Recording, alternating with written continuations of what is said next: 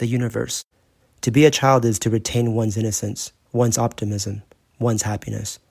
If we all acknowledge one another as children, as playmates in the field, we could live in harmony. But we know these are empty words. The world tends to bring out the worst in us.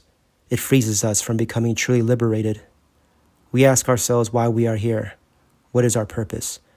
If we were to encounter intelligent life from outside our immediate solar system, what questions would they ply? Would they find us fascinating? Or would they judge us for our ineptitude, our lack of being able to see eye to eye? After all these years, why do we continue to disengage?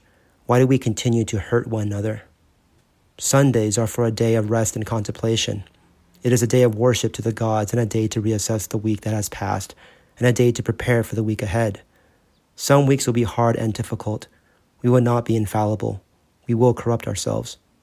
Through our mishaps, we learn and we readjust. Such is this cycle. It can get old and it can be overwhelming. Yet we must trudge forward. We must continue to look upwards towards the heavens, learn to forgive ourselves and our fellow man. Life is a loop, but we can break the tide. We can change things for the better.